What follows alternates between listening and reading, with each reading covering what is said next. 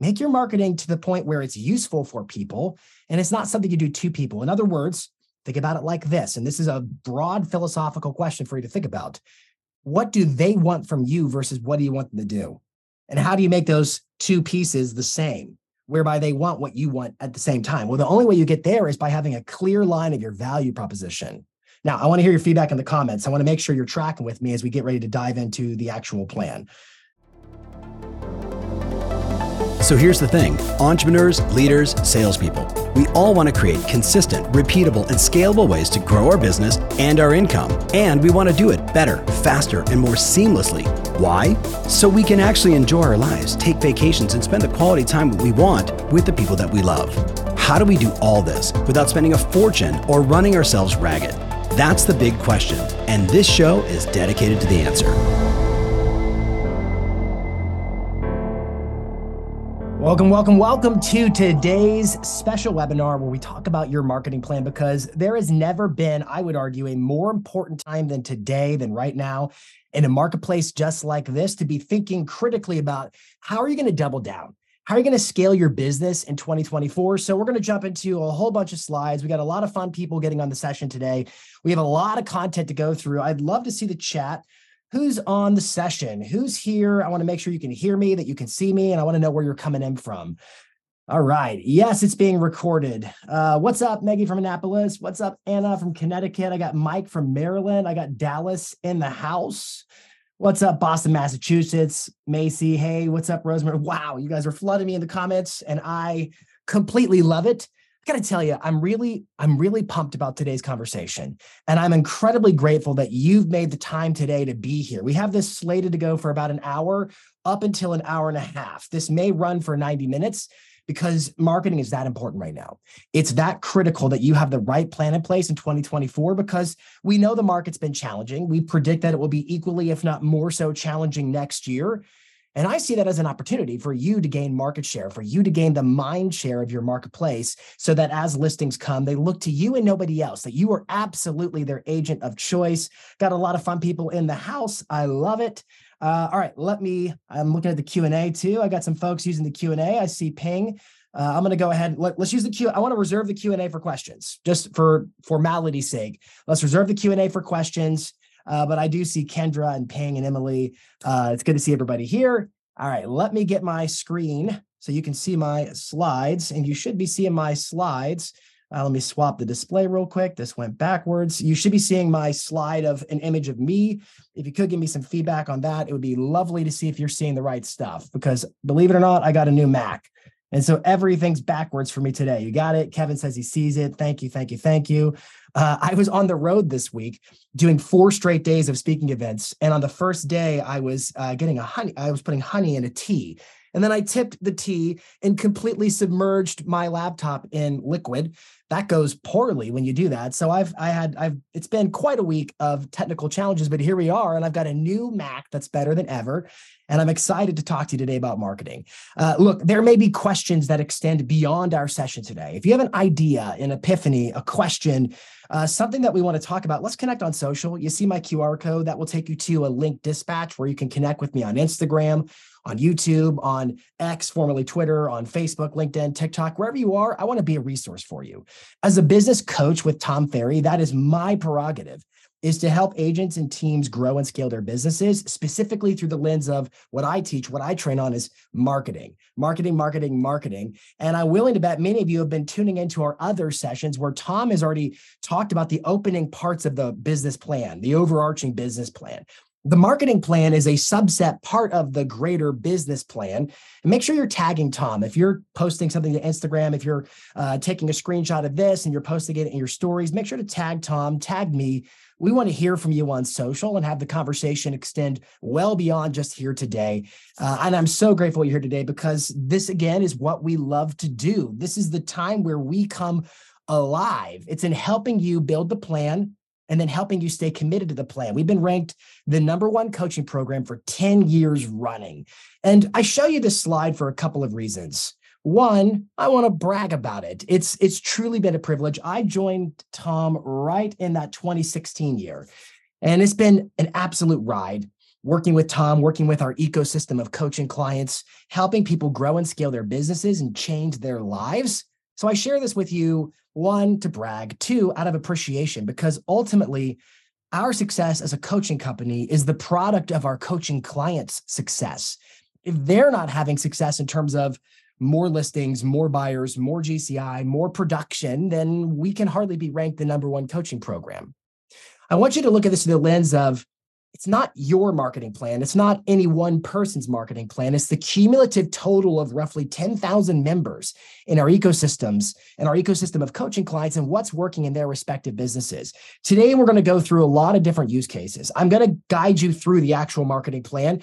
How should you approach formulating and building your marketing plan? But also, I'm going to talk to you about what are some of the specific tactics, some of the specific aspects of marketing that absolutely need to be in your plan that are designed to help you generate more business, specifically listings and buyers. And I'm going to be using a lot of case study to do that. I'll be showing you what many of our coaching clients in our ecosystem are doing, and I want you to look at this today through the lens of R&D. Tom uses the term R&D all the time and it stands for rip off and duplicate. It actually stands for research and development, but we have modified the terminology to mean to suit our purposes and to mean uh, rip off and duplicate if you see an idea today, if you come across a tactic being deployed by another agent and you think to yourself, I could do that, I might spin it differently for myself, but I could do that. That is precisely how I want you to look at today's session. I'm going to give you a ton of different ideas and strategies and tactics, again, while guiding you through how do you build your plan and I want you to have this mentality of, hey, everything's on the table. It's just R&D. So what are you going to integrate into your plan? Because here's the argument today, and here's the reality today. Your marketing plan is mission critical right now. The marketplace, man, a lot of people struggle in this kind of a marketplace because they back off. They they step down. And I'm encouraging you to double down because we know the marketplace is challenging. And in fact, if you look at the stats, comparing 2021 units sold across the US compared to 2023, we're seeing a, almost a 31% dip in number of sales. Now, let's look at this through two different ways. One, we're seeing almost a third of our sales that we've had in the past go away, yet we still have an influx of agents. And so there's going to be this kind of game of musical chairs where we're all going around the circle and there's simply not enough seats for everybody who's playing the game. That's the nature of the marketplace right now. And so I ask you the question what are you prepared to do to double down? What are you prepared to do to gain your unfair share of that marketplace? Because there is opportunity. The other way to look at this is to say, like, hey, the market's not in total gridlock. It's not that homes aren't listing and selling. It's not that buyers aren't in the marketplace. It's that there's not as much of it as maybe you've been accustomed to over the past couple of years. And I hope by telling you that it shifts your mentality to look at your marketplace. And of course, I want you to consider like your marketplace isn't necessarily somebody else's marketplace. We're looking at national statistics right here. But what are you going to do to double down? Because it is a real estate Hunger Games. If you've ever seen or read the books, The Hunger Games, it's the idea of everyone for themselves. It's agent after agent effectively fighting for the same listings, fighting for the same buyers. And today, what I want to do is give you the edge to win that fight, to win the battle for your marketplace, because it doesn't matter what the state of the market is. Fast markets, slow markets, up markets, down markets, strong markets, weak markets. Hey, listen, no matter the marketplace, now and always, the market belongs to those who market. And I know you know that because you wouldn't be on today's session if you didn't know that. And I want to encourage you to take today's session in the context of all the sessions Tom has been doing prior to today, going through your goals, talking about your motivation, talking about where your business is going to come from in terms of lead sources, and now moving into this section here, your marketing plan, your, your plan to bring the market to you. Now, I have a question for you. I want you to consider this rhetorically. And the question is let's say you're in a race. Let's pretend you're going around the laps, and it's a race that never ends forever and ever and ever. It goes around the lap over and over and over again. When is the best time to pass a competitor? There is no end, there is no start. You're just going around and around and around. When is the best time to pass a competitor? And I'll give you the answer right now. It's scientifically around a curve. Whenever that track bends around a curve, that is scientifically your edge to pass a competitor. Why? Well, because in those situations, a lot of people start to pump the brakes. They start to slow. Oh, I don't want to spin out. Oh, I don't want to run into the wall. They start to freak out and they start to slow down. But that's when winners hit the gas and go for it. They take their leading position. my encouragement to you is to say, hey, we're going around a curve. If, if you look at this marketplace, this is a curve. Now, when's the best time to pass a competitor then? It's right now. You could flip the question and you could ask, okay, so when's the best time to get passed by a competitor? Well, that's a I don't I don't like what you did there, Jason. I don't like the question getting flipped like that, but the reality is it's now. There is as much of an offensive strategy to your marketing as there is a defensive strategy to your marketing. Right now, it is mission critical to have the right plan. In fact, it reminds me of a study that Bain and Company. Bain and Company is arguably the largest consulting firm internationally. They're enormous and they do a lot of data and research. And they conducted a long track study where they looked at thousands of businesses that were neck and neck. They were equally matched and yoked going into our great recessionary period. In fact, here's a a chart that shows you that you had these businesses. If you look at the bottom horizontal axis, it shows you 2007, 08, 09, 10, 11, 12, 13, 14, 15, 16, 17. Those are all the years. And there's that gray section that's sort of highlighted during the recession right there. Going into the recession, these businesses that they studied were all neck and neck, they were evenly matched. And yet they got separated during the recessionary period. And you can see that the cause and effect of what happened during that recessionary period had a lasting impact whereby it created a bigger and a bigger and a bigger separation, a ripple effect, a snowball effect consequences for the future. And what the study revealed is that really the, the discernible difference was the businesses that were set up for success in the long run, they became the market leaders, the dominant forces in their sectors. They never stopped marketing. They never stopped sales. They never stopped their business. Where what the others did that flatlined themselves, the losers, so to speak, is they stopped. They tried to play it safe. And sometimes, to quote Seth Godin, the riskiest thing you can do is try to be safe. In a market like this, you got to double down. You have to recognize that, hey, everybody else is pumping the brakes. Everybody else is scared. Yet you're here to get the plan to double down because you recognize one truth that change creates chances. And right now in this marketplace, there are a lot of chances, and we are going to expose those chances so that in your marketing plan, you have the right strategies, the right tactics designed to take advantage of the opportunities in today's marketplace, really in 2024's expected marketplace. So as we get into the plan, let's go super high level for a moment. Let's talk about your marketing plan by seeking to answer this question What's the point of marketing? I want to hear from you in the comments. What's the point of marketing? I'm going to open up my chat so I can see it. What's the point of marketing? Why are you doing it? Why are you marketing? Let me turn off my share for a little bit too so I can see these. What's the point of marketing? All right, so I see top of mind, I see to grow, I see people get to know you, to attract leads and get new clients. Yeah, Vicky. So uh, ironically, nobody said that about you so far, Vicky. To get actual business out of marketing. Heck yeah uh, to add value, to educate, uh, marketplace share, or to get market share. Yep. Brand awareness, to stay top of mind, to stand out, creating your brand, getting people to know about you. Y'all, y'all are y'all are pretty spot on. Mind share, I love it. Pretty spot on. Sales, heck yeah, Patrick. Yeah. Uh, I think a lot of folks look at it and say, "Oh, it's all about just being recognized and gaining awareness." Yeah, that's that's part of it. That is definitely part of it.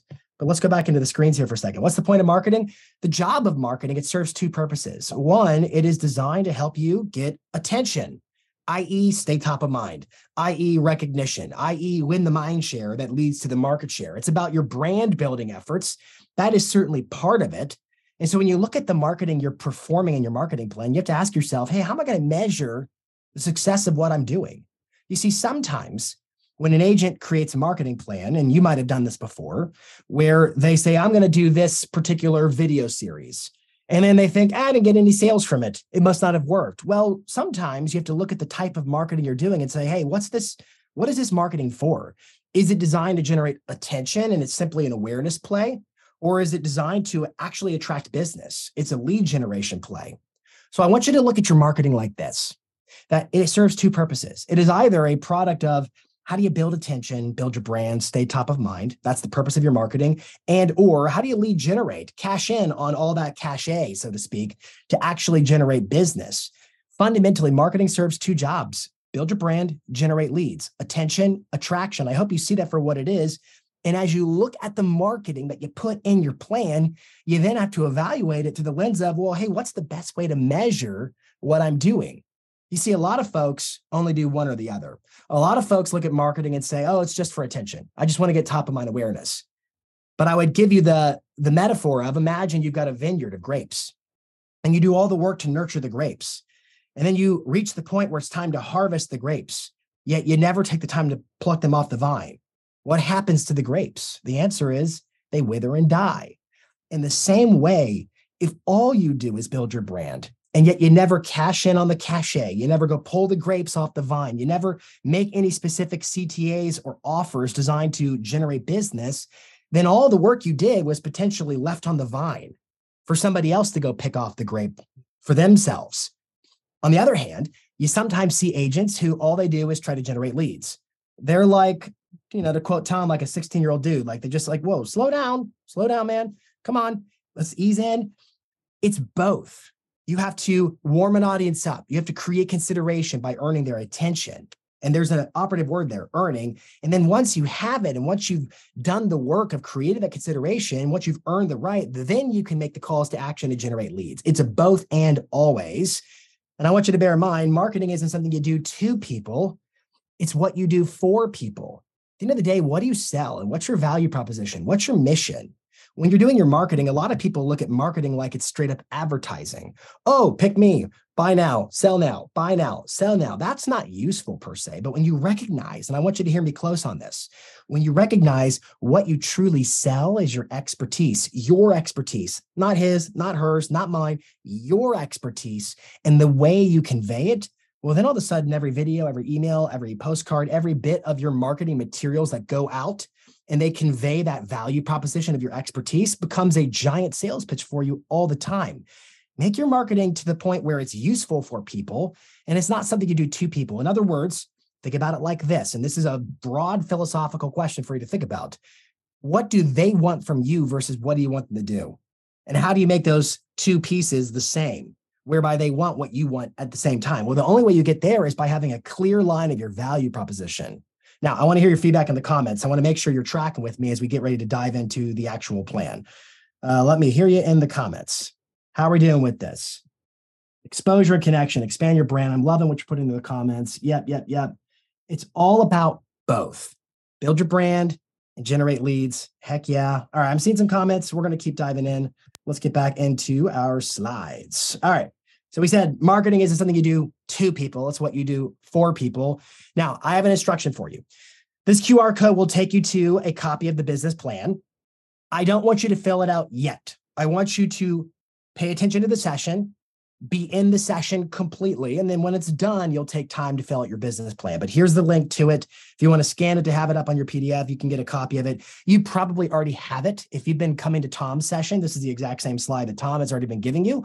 So you probably already have a copy of it. I'm going to leave it on the screen for just a moment longer so everybody can get a chance to scan that code and make sure that you have what Tom has already shared with you several times already. Because today we're talking about specifically the marketing section of your business plan, which is section four marketing and lead generation. So if you have the plan, you're looking at it, there's going to be moments where we dive into the plan itself and moments where I'm talking to you about your ideas and how you want to approach your plan. Uh, Tom's already gone through purpose, motivations, units, and goals. And now we're talking about marketing and lead generation. You can see the upcoming sections are operations, the financial, and then your SWOT analysis, strengths, weaknesses, opportunities, threats. Seven part plan, the number of completion. Fundamentally, however, if you zoom out and you look at any kind of a plan, it really walks through three major components. And I call this sort of a paper napkin plan. It's the simple version of any kind of a plan. First, you map out your goals. You've done that by now. When you listen to Tom, you talked about what are my goals? How many units sold? How much GCI generated? What are the financial goals for your business? And then from there, the next step of consideration is okay, well, if I say I want to make a million dollars in GCI next year, hypothetically, and let's say that requires you to sell, I don't know, 200 houses in order to achieve that number, hypothetically. Okay, so what are the sources from which you will derive the sales that equal up to the 200 sales it will take to hit that million dollar mark? You see the logic of that? What are the goals? okay, I want to make a million bucks next year. That's 200 sales. Therefore, the sources of business that you need to pull from in order to get those deals might include your geographic farm. It might be online leads. It might be through open houses. It might be your database of past clients and Sphere. It might be agent to agent referrals through, for example, the ecosystem of Tom Ferry coaching. It could be all those variables. Goals the next logical question is what are the sources that will help you achieve the goals? From where will you get those deals? And the last piece is okay, what are the channels, i.e., the marketing channels to be utilized to work those lead sources? Think about it like that. Okay, let's say that you pick six lead sources, past clients and sphere, agent agent referrals, open houses, etc. You have six lead sources hypothetically. What are all the channels you're going to utilize to work those lead sources. I use this analogy with my coaching clients a lot. I'm like, think about like, how are you going to shake the coconut tree to make the coconuts fall? I don't know if that analogy makes any resonates with you or not, but the idea is how are you going to work those lead sources? This is a paper napkin, super simple, high level overview of what a plan is. What are your goals? What are the sources that are going to lead to the achievement of those goals? What are the channels you're going to utilize to work those sources? Now, guess which piece we're going to focus on today. And you guessed it right is channels. We're going to talk today exhaustively about the different marketing channels at your fingertips and this part truly excites me uh, i think about it i call it battle planning when i when i approach making a plan like this where in a battle plan imagine laying out everything on the table every all the channels on the table. You're going to pick and choose the channels the marketing channels that are going to best align with these different sources or those different sources to achieve that big goal. I hope that picture makes sense to you because to me it's this natural progression of goals sources channels. And so this is arguably the most important slide of the entire presentation. I'll show it to you again. We're going to spend some time here on this slide. It's it's mission critical to you. Marketing channels. I present you an exhaustive list of marketing channels. So, for example, it could be leveraging uh, this little contraption here, your phone, for calls and voicemails. It could be text messages or DMs that you utilize as your means of working a different source. So, think about this for a second. Let's say your source is past clients. That's your source, your lead source, so to speak. You might then say, as a channel, one of the best ways to work that source is to call them and so you can then formulate a plan, and we'll talk about the actual cadence of when you call later on. I just want you to grasp the idea here is you would pick phone calls as a way of working that source. I hope that makes sense to you. Or you might pick text messages or DMs as a way of staying in contact with your lead source of past clients. It's simple. What are your goals? What are the sources from which you're going to get those deals? And then how are you going to work those sources? And by work, I mean, how are you going to communicate with? How are you going to market to those sources? It might be knocks, drops, pickups, pop-bys. I've sort of clustered all those four into one. So, in other words, door knocking, or maybe you deliver like, I don't know, a Thanksgiving Day pie, or you drop something off like that. Uh, or it could be a pickup. We're going to come pick up your coat donation, or when are you home so we can go do that. It could be a pop by. It could be bulk email, which is one of my highlighted ones. It's not highlighted on the screen, but for me personally, what I'm working on with my coaching clients is their email newsletter. And we will spend time on that today your bulk email strategy in 2024 is a big one and it's super critical to get that dialed in. So if you're taking notes, I put a big star next to bulk email. That's an important one. Social media, that's another one to star. And I've got noted there content and community, the two aspects of social media. What is content? Those are the videos that you're creating and publishing. It's what you're publishing, it's what you're putting in your stories to drive conversation. It's what you're sharing in the feed, whether it's a video or a static image or a post, whether it's Instagram or TikTok or Facebook, it's all of it. It's content. What are you putting out there in community? How are you working the comments and the DMs? How are you fostering a sense of connection through your contacts on social? And how are you attracting people into that conversation? Uh, digital ads. We'll talk a bit about these. Google, Facebook, YouTube, etc. So just Meta, YouTube, Google, all of it. Digital ads, uh, events, parties, open houses, educational events. Uh, I'm thinking about one of our coaching clients right now, Dave Archuleta, crushes it with events. He hosts a weekly softball league. We did a, uh, an episode on our podcast this week in marketing with him. He hosts a weekly softball league, and his whole town is involved. I mean, it's literally the talk of the town, and he's the guy who's connected to it. In addition to that, he hosts multiple open houses every single weekend. that OHs stands for open houses under events He hosts multiple open houses every single weekend. I'm going to ask you to star events too. Events are another mechanism or a marketing channel that is certainly an important one to consider in your 2024 plan. Sponsorships, maybe there's local teams, or maybe there's not local teams, maybe there's big like NBA kind of teams. Uh, some of our coaching clients are sponsors of, like DJ and Lindsay, sponsor the Jacksonville Jaguars. It could be teams down to a, a, grade school level, all the way up to the big leagues, for instance, depending upon your budget and the scale and size of your business. Uh, it could be local events and festivals, or it could be schools that you sponsor. What are the opportunities to go deep and invest in your community through sponsorships? Next on our list is SEO slash SEM. SEO stands for search engine optimization. SEM stands for search engine marketing. I put them both on the screen just so you know they mean the same thing. And really, we're talking about local SEO, which is your Google business profile. If you're not prioritizing getting reviews from customers already, you need to double down in 2024. When you think about your SEO strategy, you should really be thinking about, well, it's fundamentally tied to your Google business profile, which is fundamentally reviews. What are you doing to get more reviews? Because we have so many of our coaching clients who, because they prioritize getting reviews, whenever somebody does a Google search for best realtor in Annapolis or something like that, Phil Gertis's profile just pops up and he magically gets inbound phone calls of people who, hey, I read your reviews. You seem like the kind of agent we want to work with. Can you come meet us to talk about selling our home? SEO, what I love about it is it lies in wait. So, for example, there are some marketing strategies where it's you, you got to keep pedaling the bike to make it work. And then there are others where you do some setup and they come to you. This is truly an attraction styled lead generating strategy. So, your SEO strategy through your Google business profile, that's a big one. Uh, online profiles. So that might mean your Zillow profile. That might mean your Yelp profile. That might mean any profile that stands a chance. It could be your Instagram or Facebook. Any profile that stands a chance of ranking when somebody looks you up better look good. Next is signage, billboards. Uh, it could be posters. It could be shopping carts. One of our coaching clients, I was talking to him the other day about this. Uh, his name is Jay Pitts, and he's a dominant agent in Louisville. Huge, super strong brand.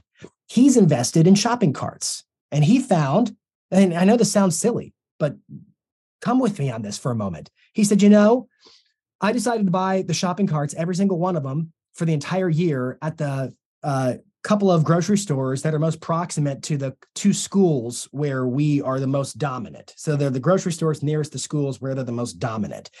And he said it was like 5,000 bucks a year to buy out each grocery store. He bought out two grocery stores. So it's like a $10,000 budget, which is you know, that may be more than you can spend, but he bought out every single shopping cart for the entire year by doing that.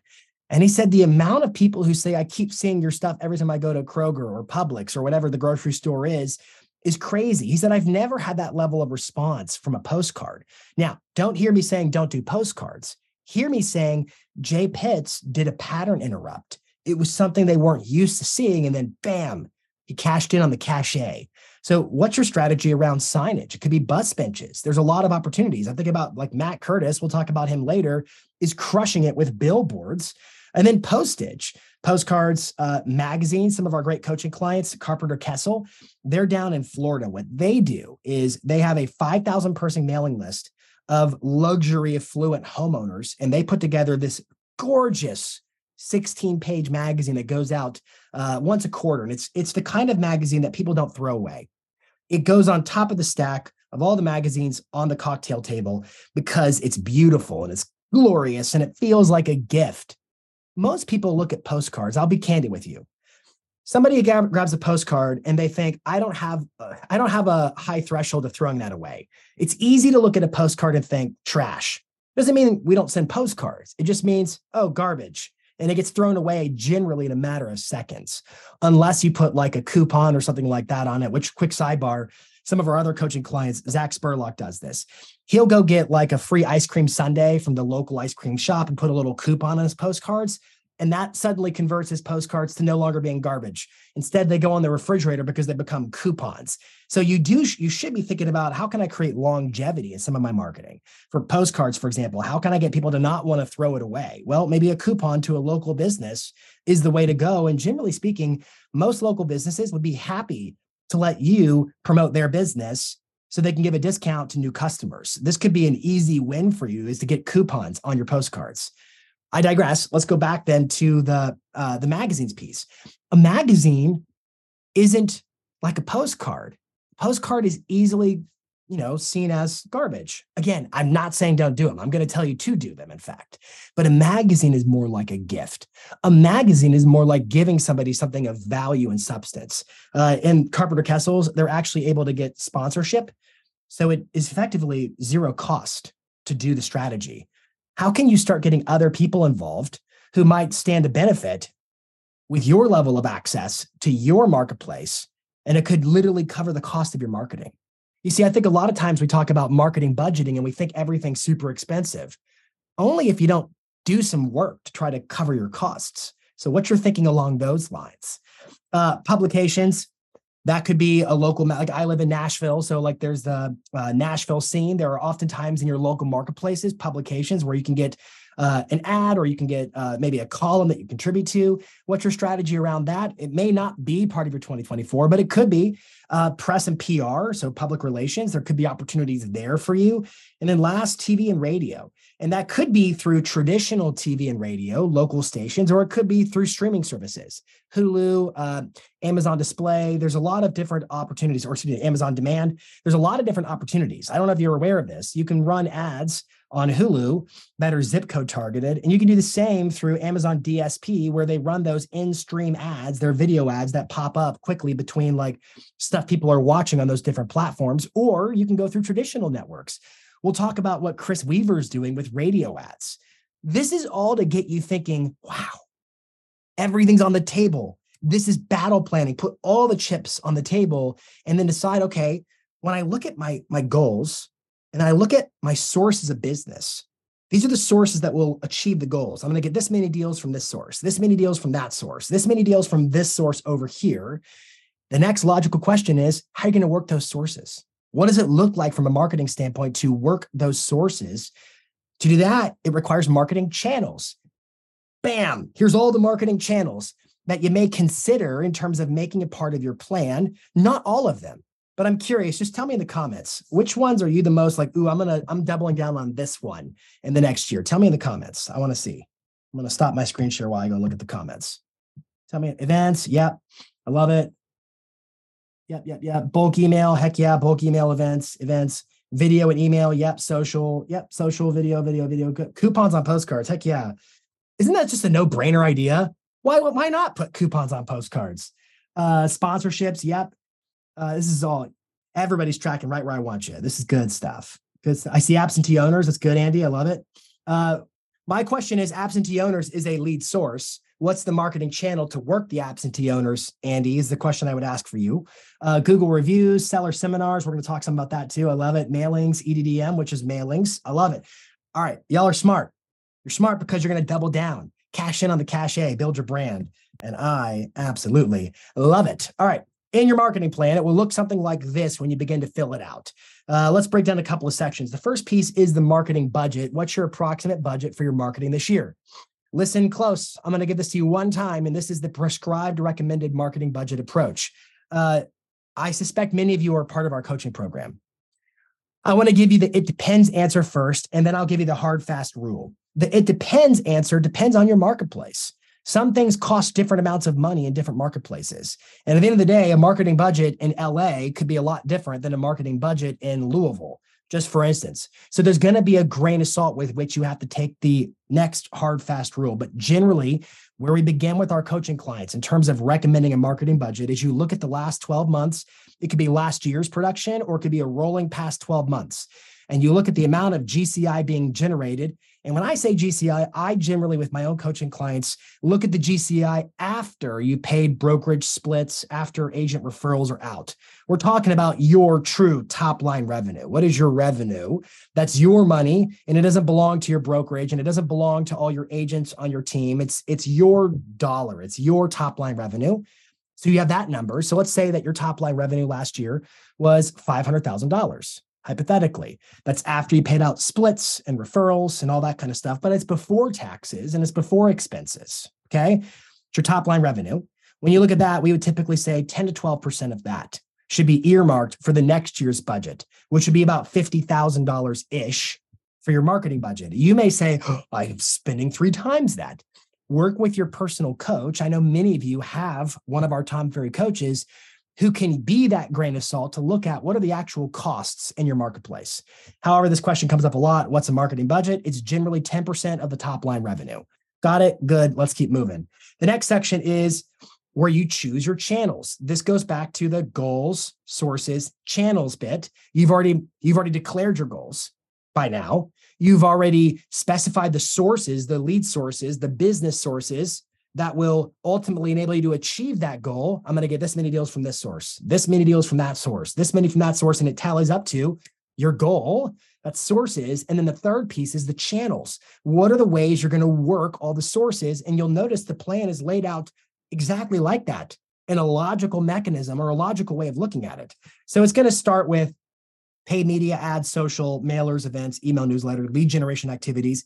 You have the power to choose what is or isn't part of your plan. You can add, we have a digital version of this. For our coaching clients, it's literally built into our software where there's add more, remove, and you can build a customized marketing plan that's exactly what you want to carry you forward in 2024. And what's also super nice about it is not just you have access to that marketing plan, but your coach has access to that marketing plan and it operates as a collaborative living document whereby you can both make changes to it and it can then function into our coaching software to help your coach work with you to achieve the actual step by step, day by day execution of the plan. I suspect many of you have been in a position before where, hey, I made an amazing plan. It's the world's greatest plan. And then you didn't execute the plan. You've heard it so many times before that ideas are easy and executions where all the money gets made. So, one of the benefits of our coaching program is having the plan built into our software and having your coach as a part of that plan to hold you to it. We do have a special promo going on. It's our Halloween promotion.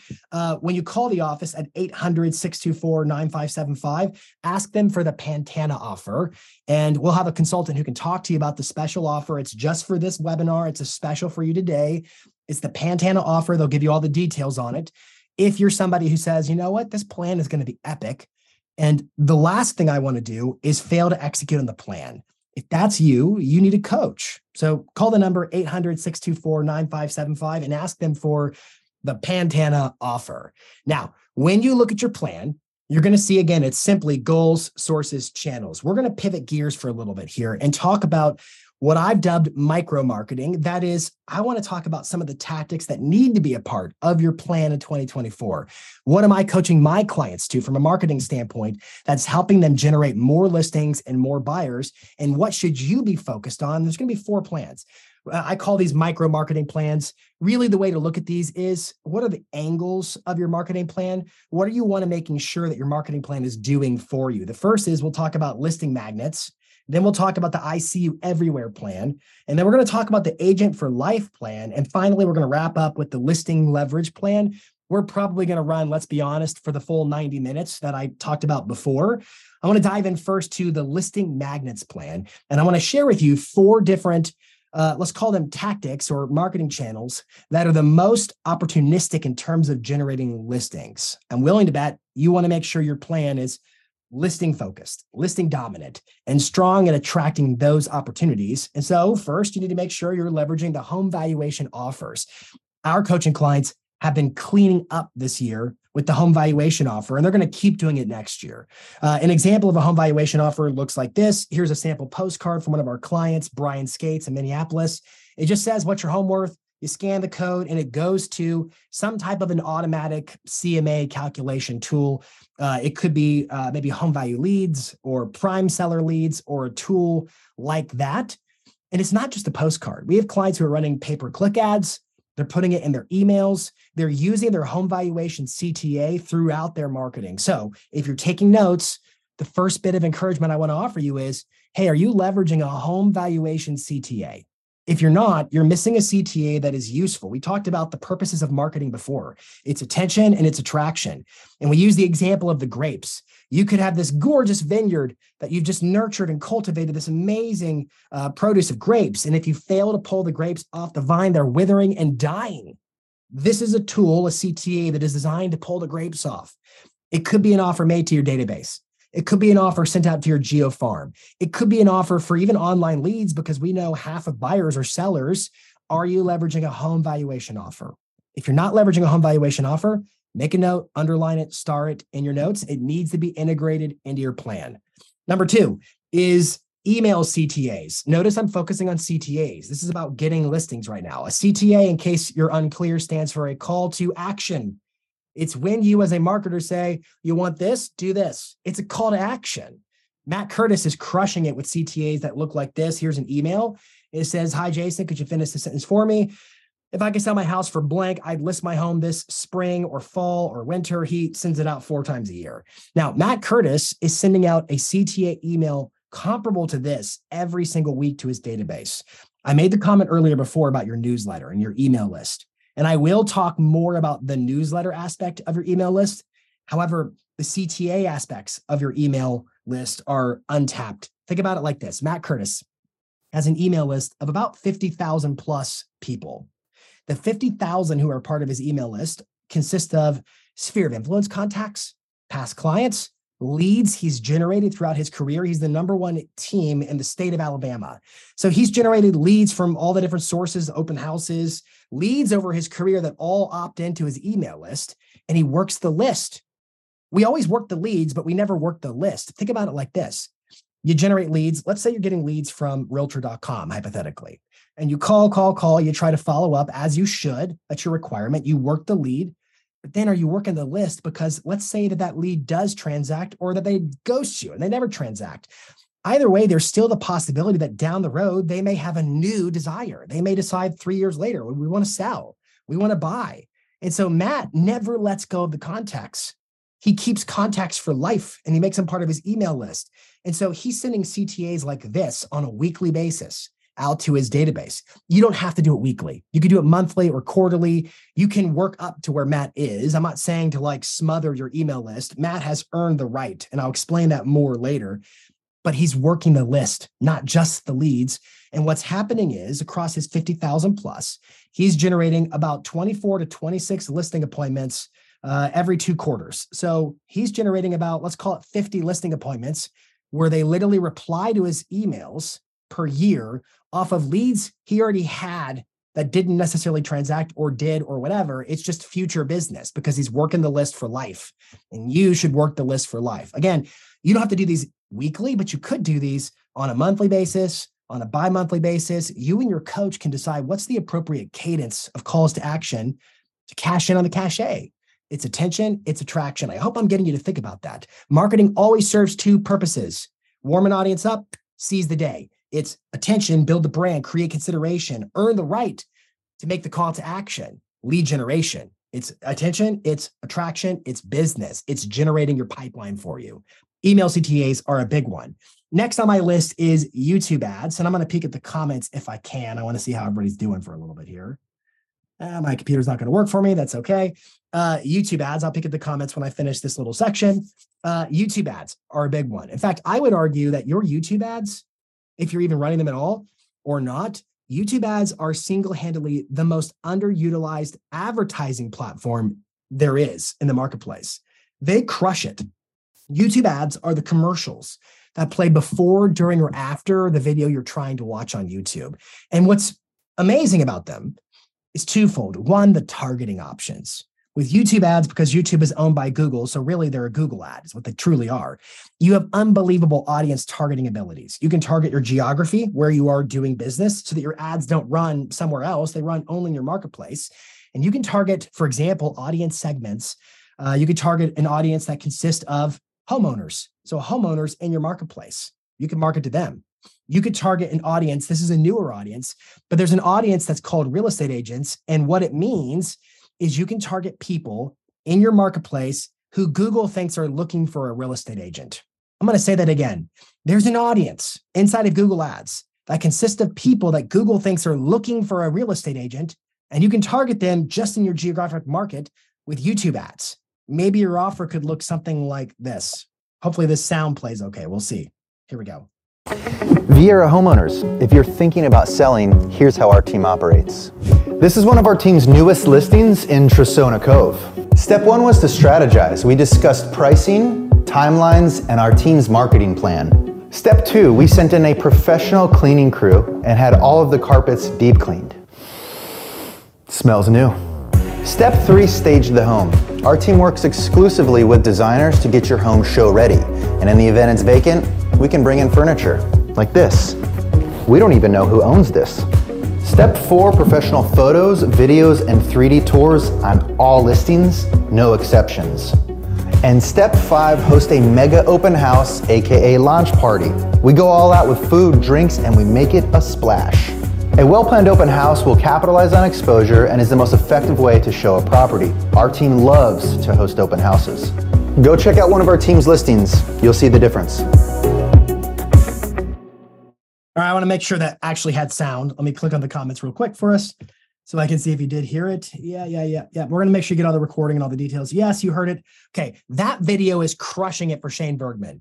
He's been running it where he targets homeowners in his marketplace and he's generating two listings a month in his geographic farm area with that type of video. What does it look like to make that CTA part of your marketing? And you should be thinking like, hey, what is all the stuff that I need to to grab? What are the assets that need to be developed to be able to execute your marketing plan? What are the different tools and software? Maybe it's Chat GPT or Tom AI. What are all the pieces you need to support your marketing plan, your business plan? It may be I need a coach to help me make the plan, to help me execute the plan. What are you going to gather asset wise to pull this plan off? That's how your brain should be thinking uh, right now. Let's get back into the slides. All right. So I love that video. That thing's killing it. You can make your version. When you get my slides, you'll see on the lower left, it says click. When you click that, it's hyperlinked to a step by step training video that will walk you through exactly how to run YouTube ads. You can watch it or you can have your marketing manager watch it.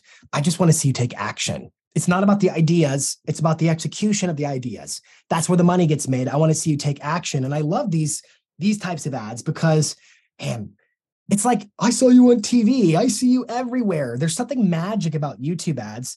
Uh, in the same way that Jay Pitts, who did the shopping carts at the grocery stores proximate to the schools where his business is the most dominant. In that same way, when people see Shane's videos on YouTube, they can't help but say something. It captures their attention. It cuts through the noise because it's an untapped well of opportunity. You should be looking at YouTube ads this year. And then finally, for listing magnets, you should be leveraging repeat referral business. Absolutely leveraging repeat and referral business because we know that per NAR, 63% of sellers last year, guess what? They found their listing agent by way of repeat referral business. And in fact, if you look at the last several years, these are reports from NAR, roughly between, there's some low 50s, but let's call it 60 to 70% of buyers and sellers are going to choose to work with an agent by way of repeat referral. That's your database we're talking about. We're talking about past clients. We're talking about your sphere of influence. We're talking about your personal network of contacts. How are you staying in relationship? Now, I'm going to go through the entire agent for life plan coming up. It's one of the four plans I want to get into today. But I'd be remiss if I did not distinctly point out to you that one of the most dominant sources of listings, arguably the most dominant source of listings, is your database. Are you working those relationships? Because you don't know when the opportunity to buy, sell, invest, or refer might arise within somebody, or they might overhear a conversation and have you trained your database to think of you and nobody else. Because reality is you're either the agent of choice or an agent of chance. And the odds never favor an agent of chance. You are not the only contact that your past clients know who's in real estate. You are not the only contact that your sphere of influence knows who's in real estate. You can't be a secret agent. You have to lead with value. How are you going to, in your marketing plan, demonstrate your worthiness for referrals? Because guess what? If you look at that data from NAR, it's interesting to me, and I'll, I'll just take a little quick aside on this. Interrupting my own show with a quick little announcement. If you're like me and you recognize this is the time of the year when we've got to make decisions, we got to look back at what's worked in the past and decide what we want to have happen in 2024 then yes, it is time for you to get your plan together. Now, if you're one of my coaching clients, you know you just go inside a Loom, you download the 2024 plan, you and your coach work on that together. If you are not one of my clients, go to tomferry.com. There's be a link below. Download a copy of the plan. Get to work on it. Use ChatGPT and other resources to answer the tough questions about the strategies you need to implement to ensure your success in 2024. So, tomferry.com get your business plan, and let's get to work. Now let's go back to the show. Interesting to me that since the onset and the emergence of platforms like Zillow and Realtor.com and the internet, we know the internet is where the consumer begins their journey online. Like almost 100% of buyers and sellers, they, they start online. What's interesting is that the utilization of a real estate agent to facilitate the sale, whether buying or selling, since the onset of these technological advances like Zillow and the internet and so forth, has increased. Now, I would have initially thought, my logic would have told me that, hey, if a consumer can do a lot more on their own, searching for homes online, et cetera, finding out what their home is worth uh, online on their own, wouldn't that, wouldn't you think that that would make the consumer less reliant on the agent? You would think, but actually it's the opposite and actually, if you look at the data, the utilization of an agent has dramatically increased, like from the 2000s to now, dramatically increased. Why? Well, I would argue it's because of information or analysis paralysis. When you give the consumer so much information, all of a sudden they're like, oh, I don't know how to make a choice. I don't know what to do. And they suddenly need that human touch. Real estate is a relationship business. It's a know you, like you, trust you business, always has been, and it always will be. And when a consumer finds himself in a position of, I don't know if I'm making the right choice or this or that, they need somebody they can lean on. They need a guide. That's you. And they're going to likely go through traditional channels of trust to be connected with that guide. I'm going to work with the agent I've worked with before. They were great. Repeat, there's safety in that. Or I'm going to ask mom and dad who they think I should work with. My neighbor just sold their house. I'm going to talk to them about their agent, for instance. They're going to get a referral. What are you doing to position for referrals this year? What are you doing the position for repeat business this year? Are you staying in touch? Do you have a relational mindset or a transactional mindset? Because your marketing plan better have the relational mindset. You never know when the time to buy, sell, invest, or refer might prop up, might pop up. And it's super critical that you're that agent of choice in that exact moment of time. This is a relationship business. So lean into it big time in the next year. Next plan for a micro marketing plan is the I see you everywhere plan. We could call this one your brand plan, so to speak. What are you going to do so that you just have saturation and frequency and the marketplace just knows your name by heart, that you're that dominant force of an agent? Uh, I remember I was with Tom Ferry back, it was in 2020. I was with Tom, and he sent out a text message to about 20 or so of his connections, his friends and uh, acquaintances who were titans of this industry. I mean, he sent it to CEOs and executives and individuals who were absolutely uh, the dominant thought leaders of real estate. And he asked every one of them a same question. He said, um, describe the agent of the future. We call it the uh, the AOTF. Describe the agent of the future in the next two or three years. That was the question. He sent that question to all of them individually, and he shared with me everybody's response. They all put together paragraphs of responses, and Tom shared with me all of them. And an element struck me when I looked across all 20 of the responses of these titans of industry, people whose perspectives matter about who's the agent of the future. Every one of them had long involved answers, but they all shared one common answer. They all said that the agent of the future has a recognizable brand. And I would make the argument that the agent of the future is the agent of now because we asked the question in the next two to three years, who's that dominant agent? And if you look at the market today, this is a marketplace already divided by the rich and the rest. You are either the agent who has that brand, you have the cachet, and you're cashing in on it, or you're the agent struggling to get the business right now. And my encouragement, if you're the latter, is you've got to double down. You've got to triple down to win mind share. Marketing serves two purposes get attention, get brand, get consideration. And then once you have it, cash in. Cash in on the cachet. Right now, we're already in a marketplace where the agent with a strong brand is winning. You may be thinking, well, that's kind of cost prohibitive. Building a strong brand is expensive. But is it? Is it really that? I mean, it could be expensive, but it doesn't have to be expensive. I mean, for example, the magazine I talked about, the Carpenter Kessel is sending out, you can get the cost removed if you get the right sponsorships. You can, for your postcards, you can get the businesses to give you the coupons without, it's not a tab that you're opening up per se. Are you thinking creatively in terms of building your brand, building your influence without having to break the bank doing it? Because it can be done. Uh, the question I've been asking my clients lately is this question of what are your, I call these fame assets. What are your fame assets? Think about it like this what are the marketing plays you're running? What are you doing from a marketing standpoint that you're known for? What's the marketing play you run where everybody's like, oh, you're that agent who does that, or does that, or does that? Uh, what are your fame assets? I remember uh, years and years and years ago, I initially moved to Nashville. I'm going to tell you a bit about me uh, that I don't typically talk, talk about. I moved to Nashville originally because I wanted to be a musician. And I remember I have a I have a twin brother. And we were in this meeting with a manager in Nashville. We were just in our early 20s, we were kids. And we had a meeting, and this manager said to us, uh, he was getting ready to break a little act called Little Big Town. So he did really well as a manager. And he said, Guys, if you want my advice, listen up. I'm only going to give it once. And he said, What you should do is not try to go get a record deal or a pub deal or something like that. Don't try to get someone to give you money. Just go play shows. And when you play shows, get everybody's email address. Just build your email list. And I thought, well, that's what? I wasn't expecting that advice. He said, just build your email list. And I said, well, where are you going with this? And he said, think about it like this. There was this act that was popular in the 90s named Jars of Clay. They were a popular band. He was their manager. He said Jars of Clay, you know, they had their typical rise and then fall. That's the typical progression of any kind of a band gaining influence. They're on the radio, all that stuff. They gain their fan base and then they move on. He said that what they did is they aggressively built their email list.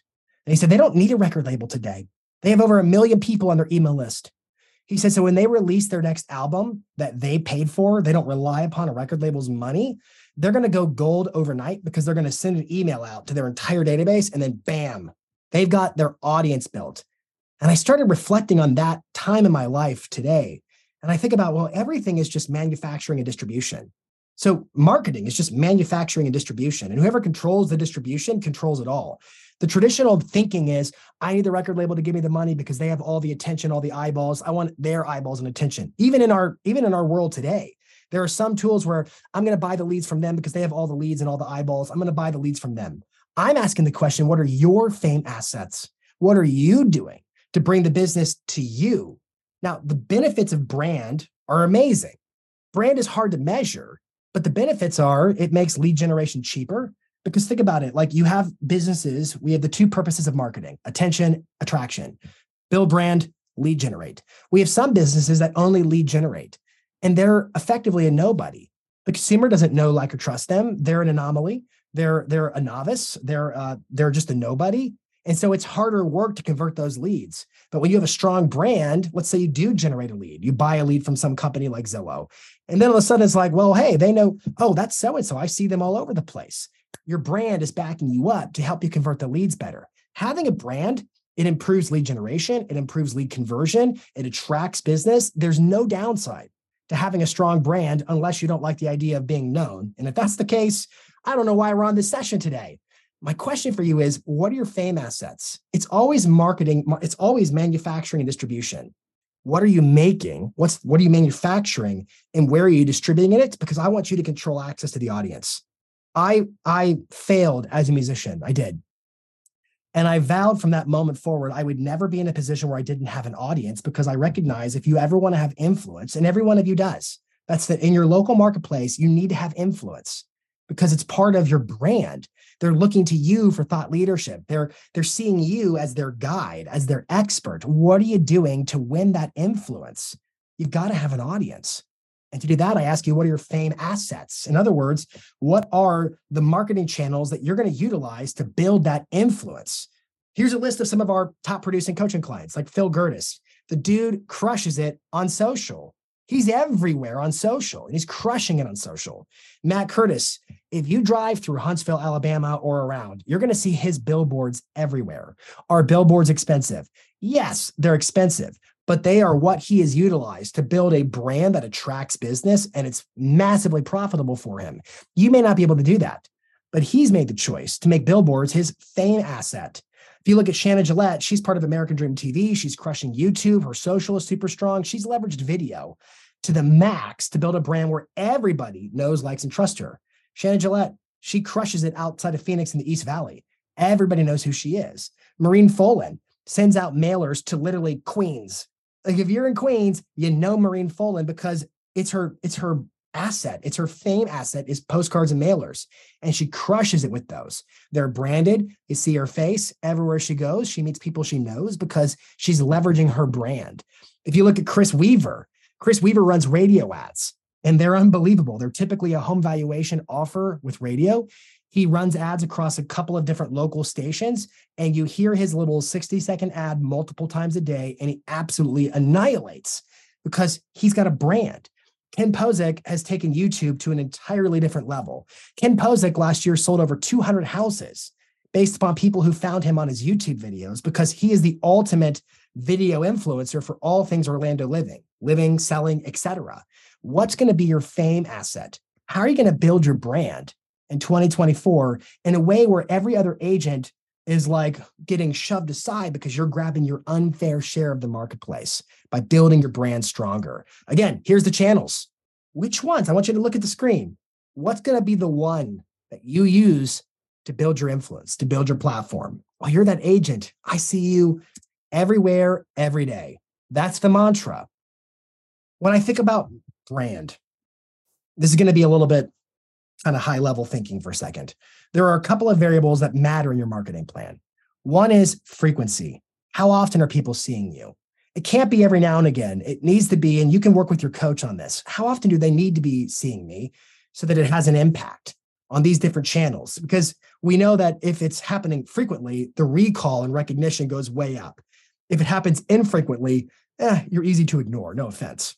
The other variable or other metric, so frequency is one metric, the other metric is saturation. Saturation is a, a hard one to explain, but think of it like this. Let's say I run YouTube ads, and let's say the potential of my audience, let's say I target Nashville, Tennessee, and let's say that, and I target homeowners in Nashville, and I'm just guessing, I don't even know the population here, I should. Let's say there's a million people in my audience that could be reached with my ads. And let's say that I spend a dollar a day, and that dollar a day lets me reach, I don't know, 50,000 of them. I'm hardly making a dent at that point. I'm asking you the question of when you look across all the different marketing channels, which one or ones will allow you to go deep to make a massive dent in terms of reaching the entirety of an audience so that everybody knows you, likes you, trusts you, sees you everywhere? Its frequency, how often is it happening, and its saturation. What percentage of the audience are you winning over? That's what it means to build a brand, numerically speaking. I want to see you everywhere, every day. Now, fourth plan is agent for life plan. There are a lot of agents who struggle with a mindset that is transactional nature, not relational nature. Oh, they bought a house. They're not going to buy a house again anytime soon. So I don't want to, I don't want to be, I don't want to be pestering them or anything like that. To which I say, oh, You're missing the word referral. Referral. There's so much opportunity for referrals. So, how are you going to position yourself to be the agent for life? To not be the agent who lets contact go flatlined, who lets it go radio silent. Because if your contact with your past clients in particular and your sphere of influence goes radio silent, you are not their agent for life. All right. So I'll bet you this that your database is probably your best source of business. If you look across the history of your sales, last year, this year, et cetera, I'll bet you a lot of your sales are repeat referral that come from the people who already know, like, and trust you, past clients and sphere of influence contacts. Yet a lot of agents don't have a marketing plan designed to create consideration with these folks. Now, when you looked at the channels, you saw uh, calls and voicemails and texts. There are definitely one to one communication that is advisable when it comes to reaching out to your database. We've talked about that in our ecosystem a lot. Uh, we talk about, hey, they should hear from you on the like four times a year. It should be a phone call. They should be invited to the annual client event. There are different belly to belly, face to face, talking to one to one interactions that need to be a part of your your plan. However, what I want to give you next is what are some of the what's some of the bedrock? How can you create consideration all the time through your marketing so that when you call your database, it's not random or out of the blue. You're already top of mind.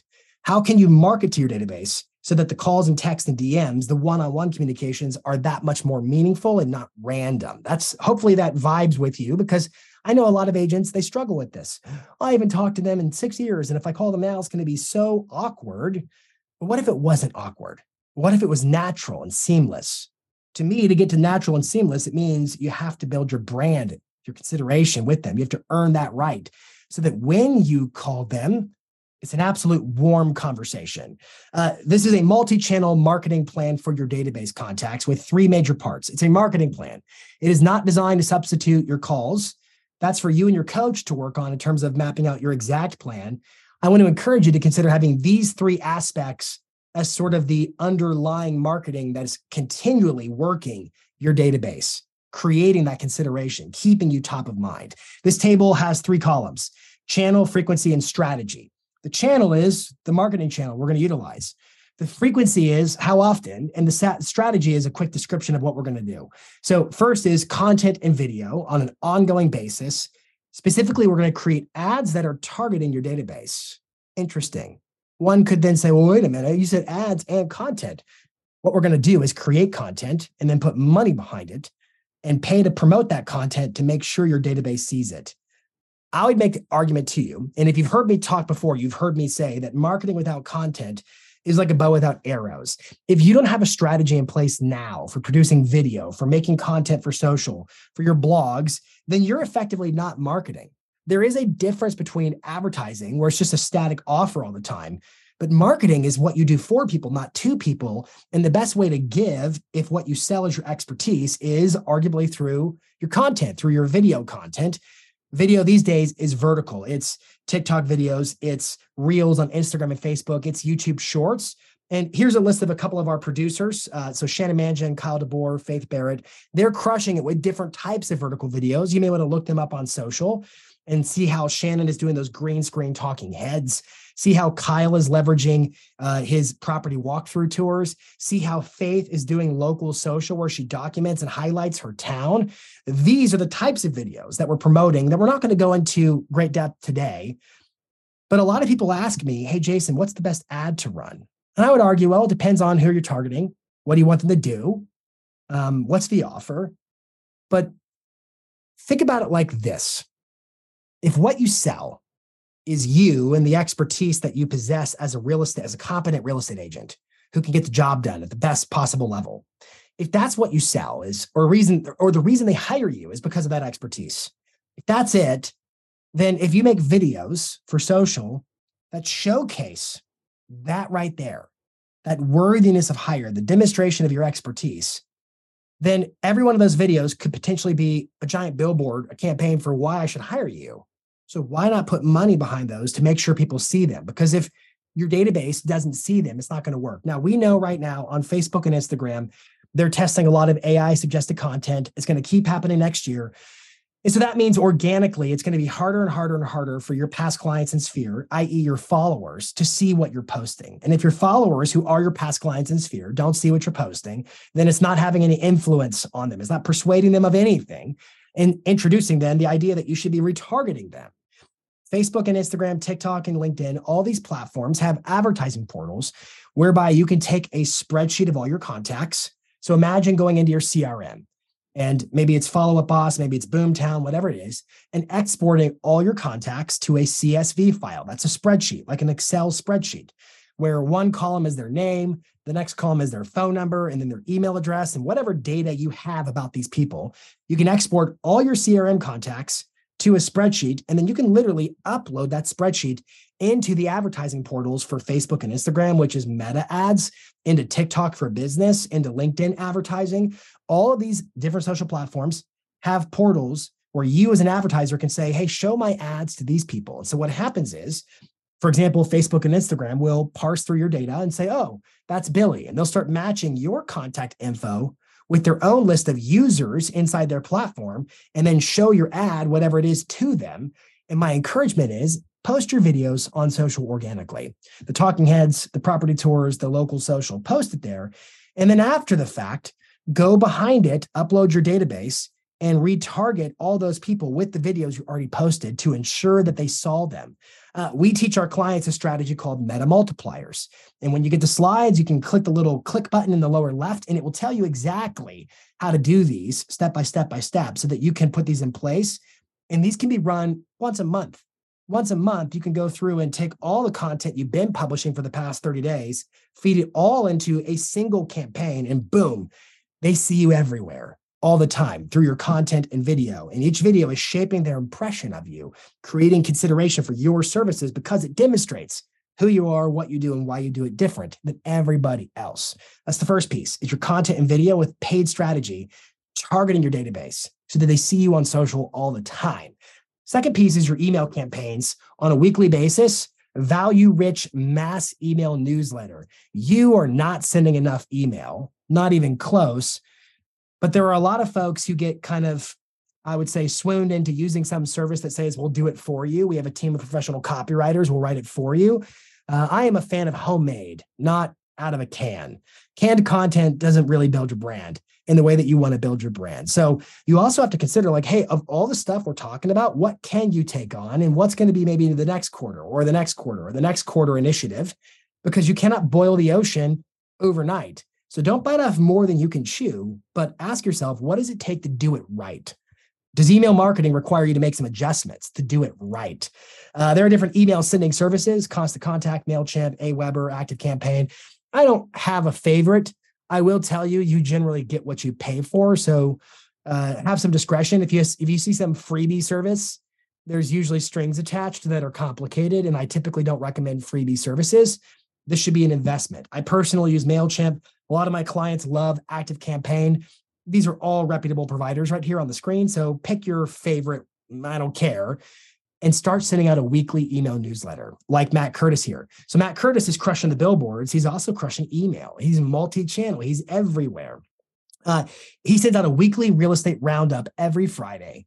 And in it, he recaptures some of his content. So he's repurposing videos he shared on social. The second section there is an embedded offer for his home valuation. So we talked about that home valuation CTA is not just for postcards, it can be integrated into your newsletters. You should leverage that CTA he features some of his listings that rotates every single week. He then puts in another featured video. So again, marketing without content is a bow without arrows. It can't do anything without the arrows, but every video is like an arrow in the quiver. And when you get yourself on a cadence of making content, all of a sudden options present themselves to you because you have places you can put the content to help to build your brand, like your emails, like on social, like running ads. Uh, he has a sneak peek for upcoming listings. Sometimes it's open houses, and then he loves on a local event, something happening locally in the very bottom section that he wants to highlight. So he's an ambassador of the local community. These emails crush it for him. And the argument could be made that because this email is sent weekly and it is so useful, it is the reason why he can send that CTA email that I showed you before on a weekly basis. You've got to earn the right. Some people just jump to the, hey, you want to buy or sell a house? No, no, no, no. You got to warm up the audience, create consideration to get a higher conversion. Marketing has two jobs build your brand, generate leads. Not one, not the other, both all the time. It's a step A and then a B. A plus B equals marketing. Uh, last piece of your multi channel plan is everywhere ads. Specifically, I'm talking about running banner ads that show your face. I have it running on a monthly basis. Candidly, you could run it for a whole year. It doesn't, you'll see why. Uh, you've likely seen these types of ads as you peruse the internet. They're literally all over the place. Uh, they're on random websites. They pop up in the footers of apps that you use on your phone. They're everywhere. And those ads are generally put there by Google. These are called Google Display Network ads. Google's Display Network is a 3 million ish list of different websites and apps that are part of their advertising program that allow you the advertiser to put your ads on their web pages or their their apps so to speak. It does not matter this this one's thesaurus.com it doesn't matter that i'm on thesaurus.com it matters that google knows i'm on thesaurus.com and can show me the person trying to advertise to me. This here is katie day with the move me to texas team she is literally everywhere square shaped wide and skinny looking for a realtor looking for a houston realtor and what's cool about these ads is they're called responsive ads. There's no graphic design involved. You you simply feed it a few images, some headlines, and it will automatically graphic design them for you. They're easy to run. Yet I have the little click here button in the lower left for a step-by-step resource for you to watch on how to run these. You have the ability generally to upload your database and target them directly so that it doesn't you could target the same way you target YouTube. You can target homeowners in a specific area. You can target people who are looking for a real estate agent in your specific area. You can also upload your database through that spreadsheet and let it do it for you. If you run into a lack of eligibility, if yours sometimes ad accounts don't have the eligibility for that customer list, if that happens to you, you should check out a tool called AdRoll, A D R O L L, because you'll be using their ad accounts and they do have eligibility for that to run these types of ads. But these are critical. These are awesome. The pit, the piece that's most important is if and if and when you choose to run these, you need to make sure that I see your face. I need I don't want to see like just words and text. It's too easy to ignore these ads unless I see your face. But if somebody sees somebody they know, look, it's Katie right there. She is. Show me your face when you run these ads. That part is absolutely paramount. Okay, uh, in case we missed anything, let's call this last little bit here on this section Operation Love on Your Database. And I sincerely hope you're getting overwhelmed by now because I want to go back to that battle planning idea. The idea is we're going to lay all the chips on the table. What are all the channels and all the ways we can build a brand and generate leads? And then you're going to pick and choose what's going to be a part of your plan. That's my approach. Put it all on the table, leave no stone unturned, and then pick and choose. But if you are overwhelmed, I remind you, you're going to have to pick and choose what's going to be a part of your plan, what's not going to be a part of your plan. That's for you to decide. Uh, with your database, you could consider parties and events, birthdays, anniversaries, holiday greetings, pop-bys, postage, text in just to check in, leveraging DMs and comments, uh, equity reviews. So, what a lot of our co- coaching clients do, this is uh, Coach David Caldwell's strategy, is when it's the home anniversary of a past client, that automatically triggers outreach for it's time for your annual checkup, your equity checkup. It's kind of like getting a physical annually, uh, whereby you reach out and you just talk about what's happened in the market with a past client, where home values are, how it's impacted them, and you keep them informed. Uh, a VIP Facebook group that's just for loving on your database, your past clients, gifts and swag and educational webinars or seminars. What are all the opportunities, leaving no stone unturned to massively love on your database? be the agent for life. Last piece, and then we'll try to do a little bit of Q&A before we're out of here. I'll look at the chat and the comments if I have time, is leveraging your listings. Uh, I saved this one for last. I think it's I think it's really important. You need to leverage every listing. There was a time in the past few years where homes were selling so quickly, agents would say, I don't even have time to make a video. And I would say, well, when the market speeds up, then speed up your marketing. Well, right now you do have time. And I would encourage you, if you're not absolutely exhaustively leveraging your listings in a way where you market the listing that benefits the homeowner, benefits the seller, but also benefits your brand, you're missing a critical opportunity. Because in this business, you get to market two things you get to market yourself and your services, and you get to market your listings. When you use your listings to market your services, it's like a double whammy, so to speak. So, what's your listing leverage plan? in 2024. Uh, some of these marketing, listing magnets, I see you everywhere, Agent for Life, some of these different micro plans, they happen on an ongoing basis. Others are triggered. The question is when you get a listing, bam, how are you going to get off to the races? What are you going to do? Here's some ideas for you. And this is, you don't have to do all of these, but the more the better. What about just listed and just sold postcards? That JL, JS stands for just listed, just sold postcards even if it was just one, just sold postcards to the neighbors around your listing. Everybody knows the adage when a home sells, some of the neighbors are going to eventually sell too, because one sells, a couple more come along the way, sort of like a chain reaction or a domino effect. And so, what are you going to do to cash in on that opportunity? Just listed, just sold postcards. Uh, some of our clients, like uh, Matt Curtis, Trey Willard, they're using text for info sign writers, where they have like a writer on the yard sign or a little stake QR code sign that if you scan it, you can text for info. Many of them are using a tool called Call Action to help them facilitate that with phone numbers and texting and so forth. But text for info signs are getting a lot of sign call leads.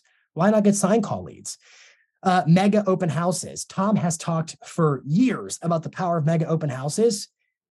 Do open houses. Be committed to open houses if you're going to add, if you want a recommendation from me in terms of what should absolutely be a piece of your marketing equation next year, it should be open houses. And a mega open house is simply an open house deluxe where it's more promotion, more of everything. It's all bigger and better. A mega open house. I love open houses because open houses give you something to, they give you something to promote. You can talk about the open house and create, oh wow, look at them, they're busy all the time. You can put out directional signs. If the directional signs are branded, any neighbor in the area is going to assume they must have 50 listings. They must have all the listings because there's so many signs everywhere. You can create the you can create the sense amongst neighbors that you control the inventory in their marketplace, which means they're going to be more likely to want to work with you because you're the best obviously based upon they see the the safety in numbers so leveraging the directional signs open houses give you something to promote they give you a chance to get face to face with prospective buyers and sellers. So you get leads out of open houses. You can follow up with the people you meet at open houses. You can door knock the neighbors to invite them to open houses. Leverage open houses. Uh, social media post uh, to the power of two right there. So, like, double down on your social media post videos, reels, stories, your content, your content, your content. Make more content and let it feed and trickle into everything else you do marketing wise. Because without content, it's like not having any arrows for your bow. But when you have those arrows, you can shoot them here, there, there, and there, be a part of your emails, be a part of your ads, post them organically. You can use your content in a lot of different channels and outlets. Uh, portal ads.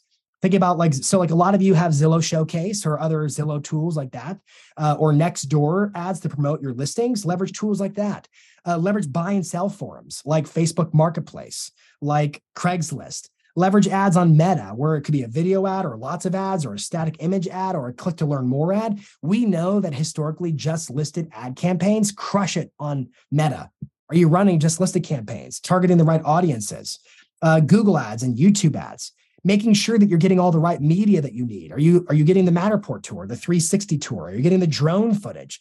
Are you getting all the media you need to feed everything else, all your videos, all your content? And if you're not, get it. I, I, go all out. I did an interview with Shannon Gillette recently, and she made a statement during the interview. And she said every listing she believes deserves a listing video. So make sure you get the right assets that you need to be a part of those videos.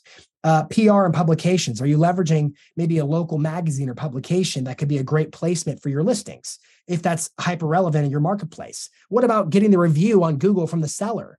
we know that traditionally buyers from a google search standpoint buyers tend to look for houses homes for sale in area whatever it is. That's what they that's what they google search. What do sellers search on google? Well they're a lot more likely to search for uh, best real estate agent in blank area. And if a seller is likely to search that then they're likely to want to read reviews from other fellow sellers to gain perspective of whether or not they should hire you so if you're not focusing on more than anything else, getting seller reviews for your Google business profile, you're missing an opportunity to get that review. And then last, YouTube commercials, whereby you could actually create a YouTube ad. You could target the neighbors. It'll be a little bit broader than that, but you could use an opening hook in the video to say, I'm making this neighborhood up. Hey, Highland Park homeowners, it's Jason Pantana at your neighbor's listing for sale, one to the Banana Street, blah, blah, blah. And imagine if a neighbor sees an ad like that or imagine if a buyer sees an ad like that and they think, wow, I've never seen an agent work this hard to market and sell a property. It positions you to earn their business. Another note I'll make about listing leverage is there are many agents who are leveraging listings immediately, but we know the idea that when one home sells, two or three more will eventually sell. But that word eventually, how long are you committed to working around your listings to the neighbors for maybe two or three months? Because if you truly want to cash in on the opportunities of people who decide to sell because they were maybe directly or indirectly influenced by the one sale, then if you only marketed them for like a week, they may or may not remember you. But if you market them for like a month, two months, three months, and you space it out over time, you may be in just the right place at just the right time to get those listings. The idea overall is your brand, build your brand, your brand under the dome, saturation, frequency, consideration, all the words that matter from a marketing metric standpoint, so that everybody thinks of you when they think of real estate. What are you doing to create that association? Are you making an absolute dent where when people think real estate in your market, they think you? Because if you aren't saying yes to that, I would say there is there are many stones unturned in your marketing plan to build your brand, make it bigger and stronger. Now, I remind you, this isn't a one and done. Your marketing plan isn't a aspiration and it isn't I'm going to do it for a week or two and then it stops because we know in life, in business, the results are always in the repetition. It's what you do consistently that pays off. Think about work you've done in the past where you had a beautiful video and it could have been the start of something amazing, but you didn't do it again. Or think about times where you were busy for a little bit um, and you were doing your marketing and all of a sudden your pipeline filled up and then you stopped. I was talking about this with Tom yesterday. In fact, we were talking about one of the common pitfalls in this industry is I have no business, so I prospect and market my face off. I get business, and then I stop prospecting and marketing my face off to serve my clients, and then I have no business because I stopped. Your marketing plan is not for today's business, it's creating tomorrow's business. How are you investing in tomorrow's business? What you do today earns you the business tomorrow. There has to be a sense for delayed gratification. Yet we find that a lot of folks struggle with this because a lot of folks wonder is this even working? Is what I'm doing going to move the needle? What if I'm just spending my, what if I'm wasting my money? What if it's not going to work? We know A, and you know, the results are in the repetition. But what if there's a challenge of is this or isn't this working? Which, if you find yourself in that thinking of, should I stop this? Maybe I'll stop this. You're at a high risk of turning into a dabbler. Dabblers don't win because they quit just before that moment of payoff started to emerge. In fact, this is one of the benefits of our ecosystem is instead of guessing, you have the ability to look at, well, Jay Pitts is doing that. Sandra Pike is doing that. Look what other agents are doing. And you have the confidence in knowing, well, if it works for them and them and them and them, then I can wait and expect results in this kind of a time frame because you have people who've gone before you. They've walked the path before you. So you can put confidence in the steps you're taking today. That's part of the beauty of our ecosystem so that you can then have the confidence to do it again and again and again. Now, the last part of the plan of the marketing plan is the strategic planning where you break down the yearly, quarterly, monthly, weekly, daily actions. What are you going to do and when? And you'll notice on that far right column it says channel. So maybe it's a client event. Maybe the first one says yearly, I'm going to do a client appreciation event. And the channel is going to be through the event. And it's going to be for the lead source that is likely your past clients and your sphere of influence contacts. This will be the next, this is where you put the final stroke on your plan to say, here's everything I want to do, and here's when I'm going to do it. If you don't specify when, it doesn't really exist because ideas are easy and execution is hard. It's where all the money gets made. So, what's your marketing mindset for 2024? I wonder how you're thinking right now. Are you thinking, wow, this is overwhelming? There's a lot of ideas. There's a lot I could be doing right now. There's a lot I am doing or I'm not doing, or I need to adjust what I'm doing. Or am I afraid? What's your marketing mindset in 2024? I can tell you what my clients is more, better, go, growth. Uh, Tom talks about the five phases of business pretty often startup growth, cash cow, fading winner, restructure and that no matter where you would plot yourself on this curve, this is the traditional patterns of what we see in someone's business. They're in a startup phase, they're new, they're in growth mode. They're, the, they're at the top of their business right now, but they're about to dip on the other side of it. They're moving into a fading winner, or maybe they've they're past the fading winner and now they're in a total need to restructure. No matter where you are in your business, it all goes back to growth. So I hope the way you answer the question is what's your marketing mindset in 2024? I hope it's a mindset of growth get a coach and get a plan that you can execute on to create your business. Every business on the planet can divide itself into three major categories it's operations, it's marketing, and it's sales. Operations is the delivery of the experience that you provide to customers. It's you being the best version of that for your customers. Marketing's job is to create a brand and generate leads and the job of sales is to book appointments and close them so that you get clients to serve. Round and round it goes. If you stop marketing, if you take your foot off the gas, that's like being on an airplane and then turning off the engines. It's going to start to lose altitude. You have to never stop marketing, never stop prospecting. Always keep it moving forward so that you maintain your altitude in your business or even gain altitude in your business. If you're struggling right now, call the number if you're in a position where you think, I'm not struggling, I'm freaking fired up and I want to go after it, call the number 800 624 9575. We want to be a part of your journey to greatness in 2024.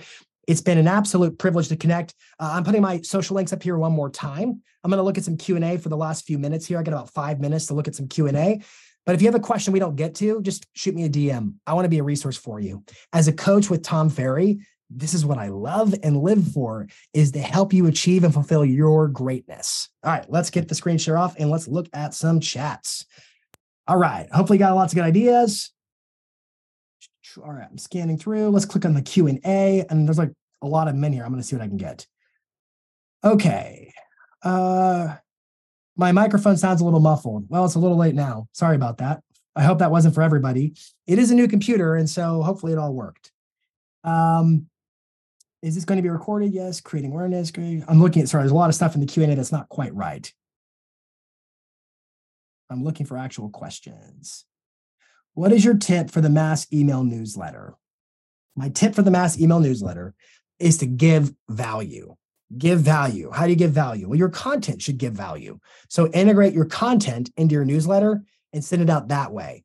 Um, other than that, I would tell you to go watch. There's a, I've done several episodes on email marketing and this week in marketing. If you're not following Tom's YouTube channel, you should. And on Tom's YouTube channel, I lead a podcast called This Week in Marketing. And I've talked about email marketing a lot. I would encourage you to tune into that.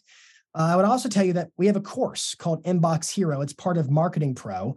Uh, it's a course led by me that talks about email marketing for a three hour course. You can go to tomferry.com slash marketing pro, tomferry.com slash marketing pro to learn more about that. Okay. Uh, as far as the recording, yes, I believe the team is going to send out the recording uh, and the slides. Oh, here came some questions. Best advice to get started on YouTube. Also, this should be strictly all real estate related, or could I do a day in the life, et cetera, to make it more personal? Okay. YouTube, from an algorithmic standpoint, pays very close attention to, oh, this channel makes content like this for people like that. If you make day in the life content, it's not going to necessarily want to show your content to people who are looking for real estate stuff. So, my encouragement is be on target with what you want. If you want to generate listings, then be listing focused. If you want to generate buyers, then be buyer focused, but don't be varied in your subject matter. And then once you determine, okay, I'm going to make videos like this for people like that, and you're clear about that, then my recommendation is make a weekly video on your YouTube channel at minimum.